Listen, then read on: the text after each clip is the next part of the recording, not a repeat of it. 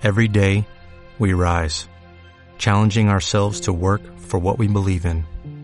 At U.S. Border Patrol, protecting our borders is more than a job, it's a calling. Agents answer the call, working together to keep our country and communities safe. If you're ready for a new mission, join U.S. Border Patrol and go beyond. Learn more at cbp.gov/careers. Se cumplen cinco años de esta declaración de Benedicto XVI que dejó al mundo sin palabras. Era el 11 de febrero de 2013 a las 11 y 45 de la mañana.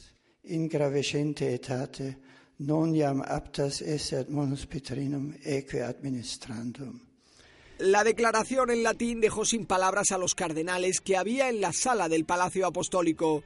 Dos días después, en su primer encuentro público, el Papa repitió la fórmula de la renuncia y dio nuevos detalles.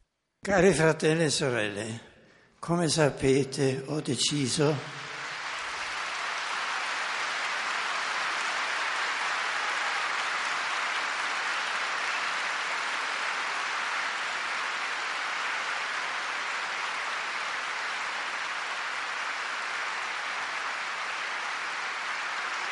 Grazie per la vostra simpatia.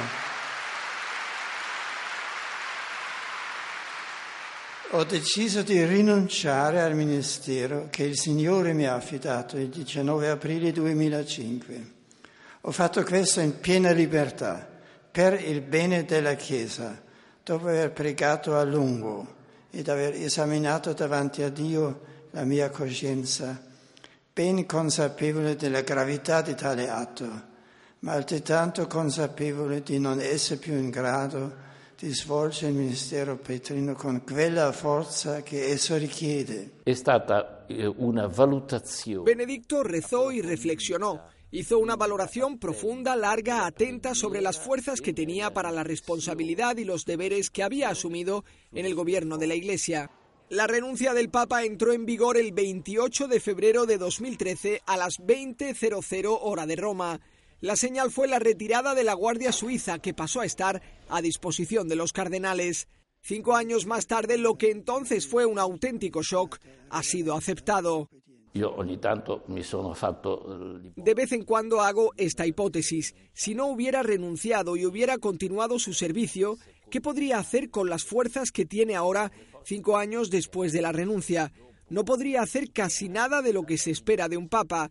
No puede viajar ni participar en ceremonias públicas, ni tener largas reuniones, ni estudiar decisiones difíciles. Es evidente que lo ha hecho bien, que ha hecho lo más razonable ante Dios y ante los hombres. Benedicto lleva una vida sencilla y discreta en un antiguo monasterio en los jardines vaticanos. Recientemente envió esta carta al periódico italiano El Corriere della Sera. Allí escribió que en paralelo al lento declive de las fuerzas físicas, interiormente estoy peregrinando hacia casa. Su misión ahora es mostrar en qué consiste el oficio de Papa Emérito, una vía que él ha abierto y que seguramente será continuada por sus sucesores.